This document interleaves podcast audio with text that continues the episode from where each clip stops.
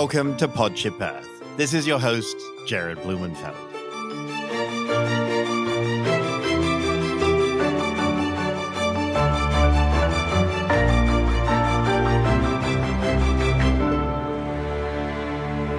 I'm lost in the supermarket.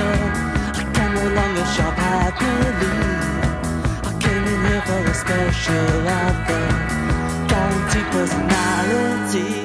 I don't do well in crowds. Maybe it's the result of my childhood where I seem to lose my mom in department stores on a monthly basis. Or maybe it's because I just get overwhelmed by all the noise. Either way, I've always been fascinated by the idea of going to the world's largest natural products expo, but thus far I've been too afraid to actually take the plunge.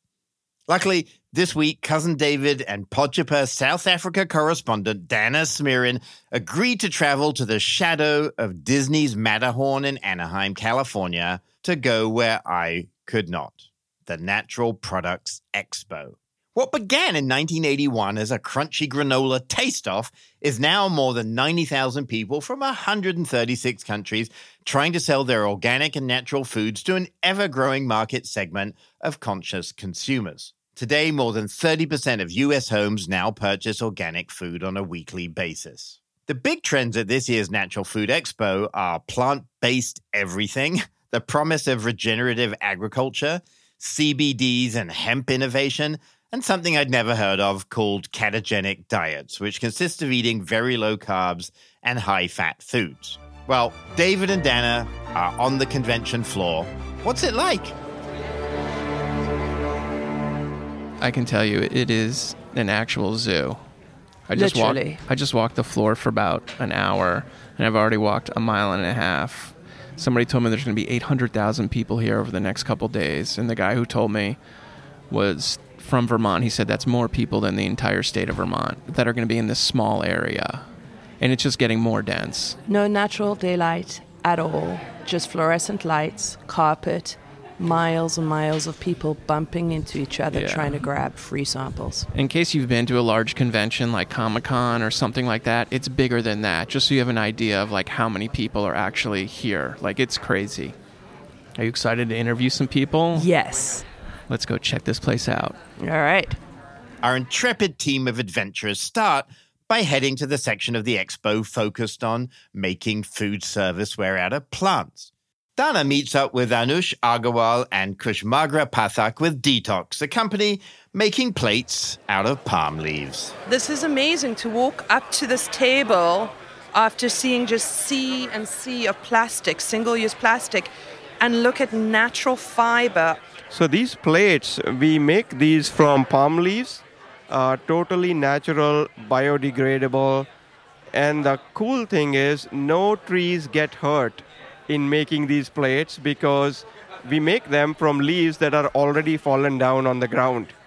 And these are pretty thick leaves. I mean, these leaves they are like kind of broad and uh, they are dried in the sun and uh, washed and then we shape them uh, by pressing them with heat and then cut them into shapes of the plates so no chemicals are used no in the chemicals pressing. no resins no coating nothing So, why did you start this company? We are both from India. Uh, so growing up, we grew up with a lot of products that were like this. So we wanted to introduce these to the Western world. That was one. Uh, two is the area in India where these grow. Um, it's very poor. The, the villagers are very poor, and they have this awesome natural resource that if we use it well and we market it to the world, we can actually give back to that community and do something good for those people.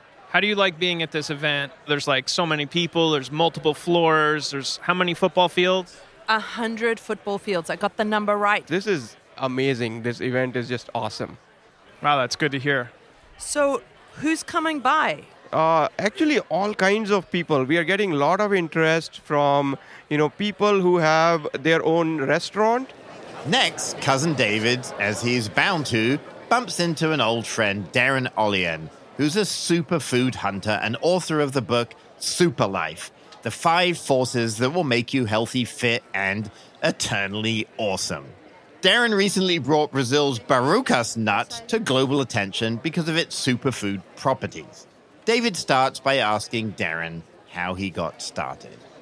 I've been superfood hunting for 15 plus years. I'm a blue collar person at heart.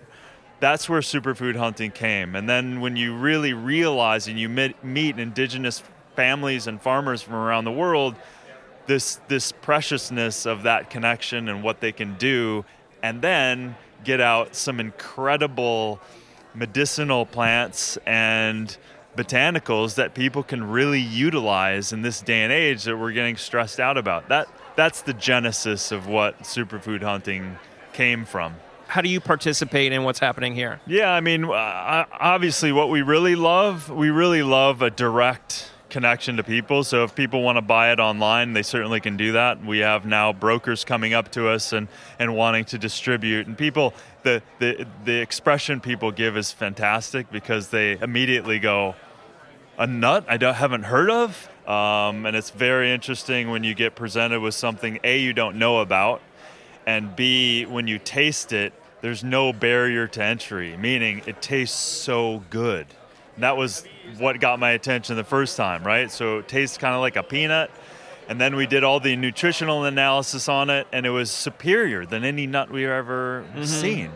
So that got my attention when we traveled to Brazil and we saw that this biome, this, this savanna, was being affected severely by cattle grazing and farming and unsustainable practices. You'd go and this, see this beautiful biome, but then you'd see the in your face destruction.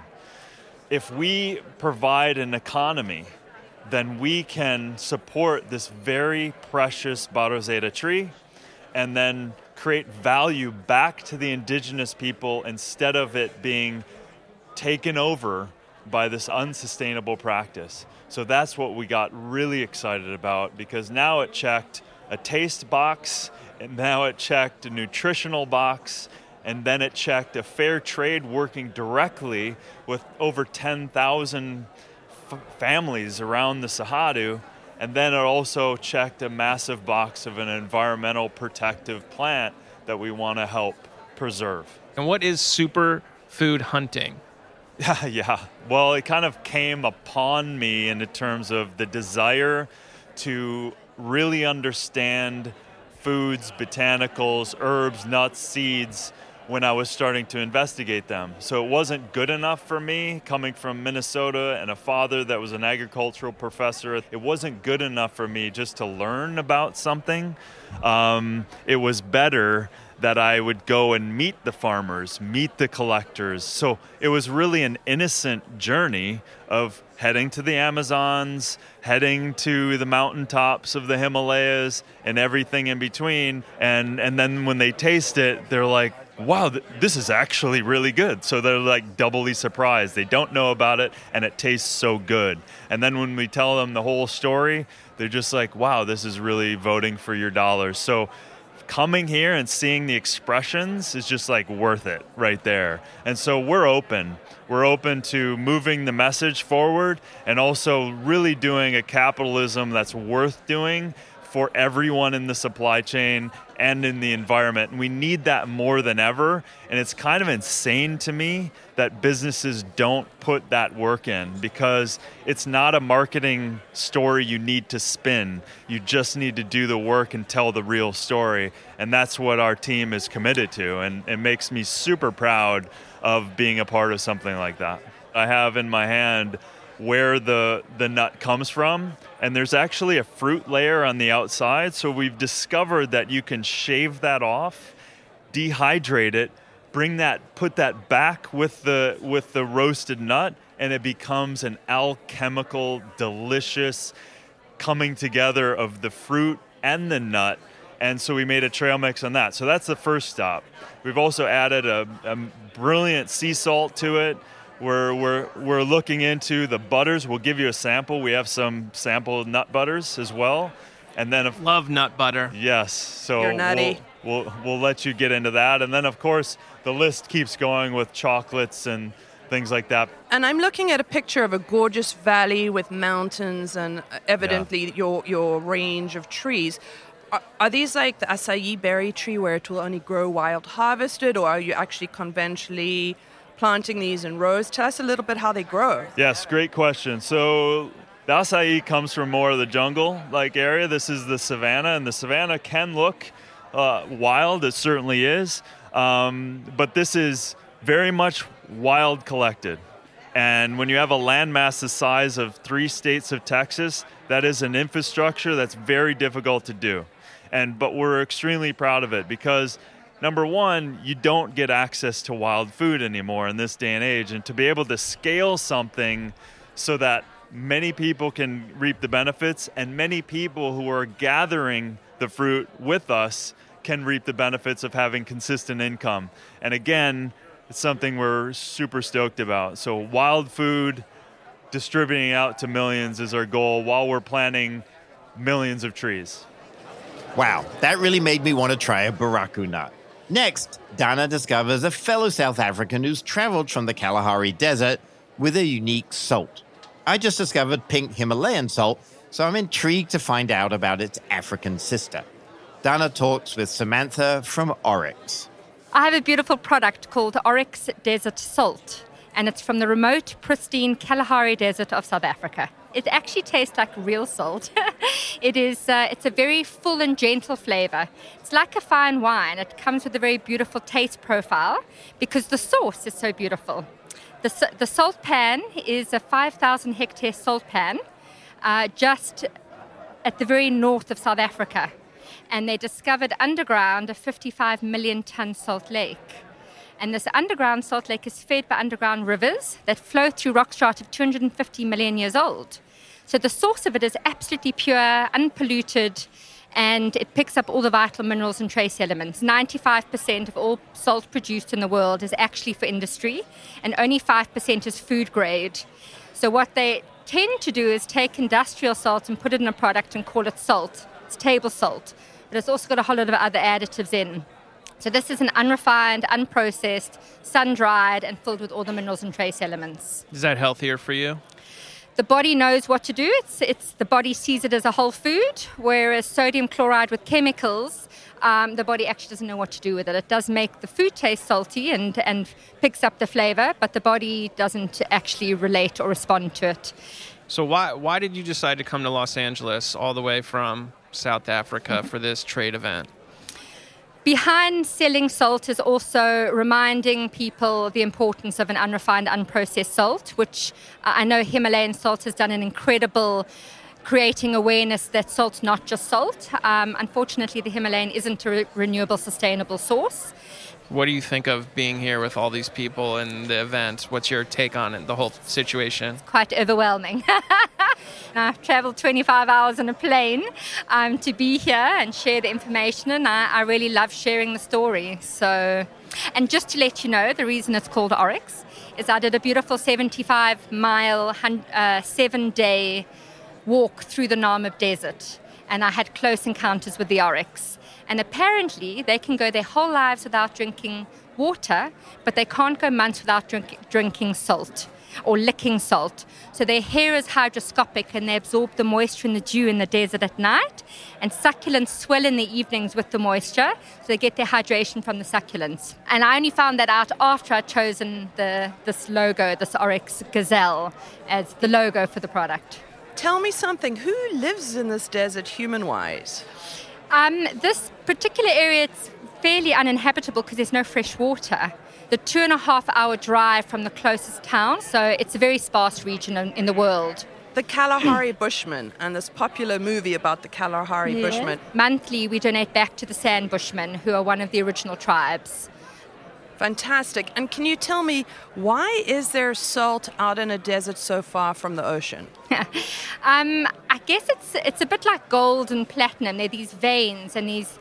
It just happens to be a region that is very rich in sodium chloride, and it leaches up from under the earth onto and creates these salt pans. Our pan seems to just where it's situated. Um, it's a very white, pure salt pan, and then they discovered this underground salt lake. So it's just it's one of the beautiful natural phenomenon on the planet. What's your take home from looking at just the volume of choice here coming from South Africa? Mm. I mean, it's it's beautiful to see what's available, what the new innovation is, um, all the various types of products that are that are being produced nowadays. As you know, I'm not a fan of disposable plastic straws, so I was glad that David and Dana somehow navigate the chaos to find Cindy Sladix and her daughter Chanel. Prior to founding the glass straw company Simply Straws, Cindy was a dental hygienist for 31 years. Simply Straws is also a B corporation. So I just went home one day and talked to my daughter, and she's an environmentalist. And she goes, Oh, mom, you have no idea, but straws are really bad. And this is years ago before anyone started talking about straws. And I, I was like, Really? And then we started researching it and found out that there were like 500 million plastic straws every day used in the United States. And that's really horrific. You know, why, why are we using plastic? We used to have actually paper. We used to have glass straws way back in the 50s. My husband said, "Hey, I think I can make some, make a really good straw." We decided it would be glass because it's the purest form of material you could use. There's nothing, you know, stainless steel, you still have something leaching from it, silicone, you still have some problems with those things. He made them in the garage. It's really important for the environment uh, because there's just no way to get rid of those plastic straws. And but once you drink out of a glass straw, you won't want to drink out of anything else. So you started it at home in the garage. So how do you make a glass straw? It's been a real bonding experience for the family too. If someone breaks it, we'll replace it. So because we believe that much in the straw. This is my daughter Chanel behind us. So why did you decide to become a B Corp? I mean, it's really the DNA of our company is, you know, to be a force for good through a product. You know, it's like conscious. Con- we believe that conscious consumerism is the only future to save our planet. Like Patagonia says, they're in business to save the planet. I think the more corporate um, values that that really make that a part of the DNA of their business, the more we really have a chance to succeed at that, right? It would be naive to think that we won't have corporations in our future and that we go back to only being artisan businesses. I believe there's a lot of benefits to corporate streamlining. What I love about it, I call us a baby bee because you know we're a much smaller company. I was just at the summit in Taos, New Mexico, two weeks ago, uh, where they were really looking at how can we, you know, use the B Corporation family to like be stewards for this climate change activism that's needing to be a focal point for all businesses, but especially for the ones that get it that are awake to the problems. So, like the Dr. Bronner's, the Ben and Jerry's, the Seventh Generation, all these different uh, CEOs and sustainability departments got together and literally sticky noted all over the walls different ideas, different ways until they came together with some common vision points. One percent of our gross sales goes towards these environmental nonprofits that we're working with, and that goes that helps us with our B Corp certification. So why did Okay. you start this business with your mom? basically she was getting arthritis in her hands and she couldn't do dental hygiene anymore which was pretty heartbreaking for her but she wanted to stay in the dental field um, and she came up with this idea as a product for her patients to stay connected to them she gave me the idea i did a little research and was like oh my gosh 500 million plastic straws a day in the us alone. I'm like this is insane. Nobody's talking about this. Like i would love to talk about this and at least just start some conversations around it and see if we can get some people to convert into this utensil option. Um, so i said i'll do it with you if you want. And i thought that just meant like build you a website and take some photos you know and here we are like six or seven years later still at it. And now, like with all the straw bans, it's like such a fun time. And now you're seeing these bans everywhere. People are just scared of it at first because it looks breakable. But we have a lifetime guarantee because we're like, seriously, do not be scared. What person will give you a new cup if you break your glass cup? You know, like it is glass, it is breakable, but it's very, very durable. I prefer the glass so I can see through and, and validate that it's clean. We have our own cleaning brushes for those that leave their dried smoothie.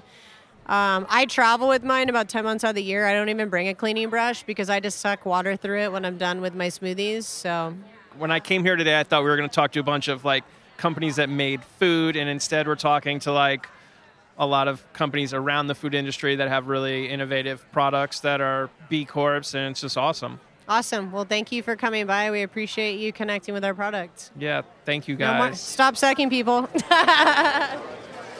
Dana and David have been around food all day but hadn't actually eaten anything. So before they get hangry, it's time for some nourishment.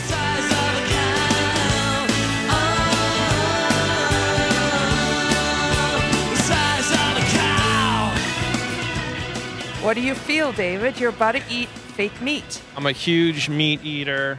It's been an issue of some shame because I have, uh, I, I know that the amount of land that's required to feed the cattle, and uh, I just, I know it's not good for you, and I feel bad. So I'm kind of excited to eat this to see if it's another opportunity or an option for me in my diet where I can eat something that I'm familiar with, texture wise, flavor wise, and I know that it's not harming the environment and hopefully there's no GMOs in it and I won't feel, you know, I won't feel shame about what I'm eating, honestly. That sucks to feel shame about what you're eating. No, it definitely does. I mean, look, coming to this whole event, like, we haven't had an opportunity to taste that much stuff because we've been running around, and it's like it's the biggest thing I've ever been to in terms of like one of these corporate uh, expos. Like, it's just so massive. Like, to go from one place to another takes you 15 minutes or 10 minutes. I haven't eaten yet today, so I'm doubly excited because I'm really I eat quickly, but I'm gonna probably inhale this food. I think this is part of a NASA science experiment. I could be wrong. I thought NASA like developed some of this so they could send people on really long trips, but we'll ask somebody that. David just took his first bite of a Beyond Meat. His eyes are really big right now. David, tell us how are those taste Nobody buds? could tell me that that wasn't meat. Sweet. I mean, I Awesome. could I could swear that that was meat. All right, I think I might dive in. Wow, it's I- like mince. It's real mince. I know, right? And it's That's brown and it looks. I know. It's it's ridiculous. What the heck is this made out of? con- I, re- I honestly think that this whole thing started from some NASA scientists being like, someone's just going to go to space for six months. I would put like cumin, coriander, and spice it up, but that's because I'm from South Africa. Um, but that tastes meaty. What What is this made out of? To find out the answer, Dana and David meet up with Alison Aronoff with Beyond Meat. So it's made using a blend of pea, fava bean, and brown rice protein. We use coconut oil for fats. Uh, you have beet juice for some of that meaty red hue. Um, and there's no gluten, no soy, no GMOs, no antibiotics, no hormones, no cholesterol. How did they? Boom. How did they make this? Like, how is this grown? Is this like from a NASA experiment? Because I, so- I think somebody told me like NASA helped create this. Like, where did this come from? I love that story. I'm not going to fact correct that story. Uh, so we have a really dedicated team of uh, scientists and researchers and developers that work at our lab in Los Angeles. And basically, a, we start at a fundamental question: Do you need an animal to build a piece of meat? Um, and we feel that there's two ways to define meat origin, cow, chicken, or pig, or composition. If you look at meat, it's protein, fat, trace minerals, and predominantly water, all of which can be sourced outside the animal and used to more efficiently and humanely produce a piece of meat. So we're rebuilding meat from the ground up, and we're doing so uh, while still delivering on the taste, the texture, the sensory experience. But it's better for you. It's better for the planet. It's a win-win. It's like why why wouldn't you choose that? What's the main thing that you use in there to make it feel so authentic? Like I'm eating it, I'm looking at it, it looks like meat, it tastes like meat. Like Yeah, so uh, it starts with the protein. So the blend of pea, fava bean, and rice, we're getting a really fibrous and chewy texture, which mimics meat. And we run that through a proprietary process of heating, cooling, and pressure, which basically realigns the proteins and braids them together with the fat in the same structure of meat. A lot of science in food. We don't think about it, but if you look at meat under a microscope, uh, the the fats and the proteins, the way they're interwoven, we then mimic that, and what you get in your mouth is then that same chew, that bite, that juiciness, that pops of fat and and soft, and then more gristly pieces. So we really are using the science in the lab and applying it in the kitchen. Anything that you make ground beef, you can use Beyond Beef for. Uh, Beyond Beef will be rolling out in retail and food service later in 2019, but you can f- currently find Beyond Meat products at more than 35,000 grocery stores and restaurants. We're now in over 20 countries, so UK, Canada, Australia, New Zealand, Israel, UAE, South Africa. The reception globally has just been tremendous. You know, people want to continue to eat meat. They love to eat meat. We're not telling you not to eat meat. We're just giving you a better form of meat, which is plant-based meat. There's been a research that says around 70% of people are reducing their meat consumption, and around 66% are doing it more than they did a year ago.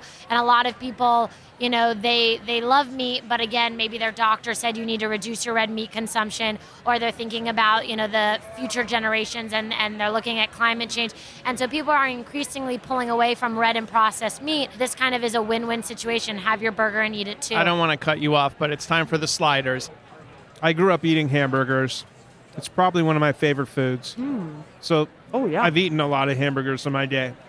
The texture, It's ready, good. it's grilled just like a hamburger. It's got a nice crunchy exterior. It tastes like a hamburger. It tastes like something that I've eaten like many times. This has more protein than a beef burger. It has 25% less saturated fat. It has no cholesterol. It's like a win-win. And how does the price compare? So we're still on par with a, a more premium beef, uh, maybe a grass-fed or an organic. Um, but our goal is to drop the price as quickly as possible and eventually to underprice beef. And the only reason we can at this point is because the supply chain is not mature enough. We are going after the 95% of consumers that eat meat and you know to introduce them to the idea of plant-based meat is already a little bit outside their comfort zone and we felt that the use of gmos was just a step too far and we didn't want to have that hurdle How are you supporting um, agriculture in general? can we shift the crop growing in the US and instead of growing corn, soy, and wheat to be fed into the mouths of livestock, which then get produced to be meat, can we grow pulse crops, peas, etc., um, for human consumption? And if you can grow crops for human consumption instead of animal consumption, there's a good opportunity for money to be made.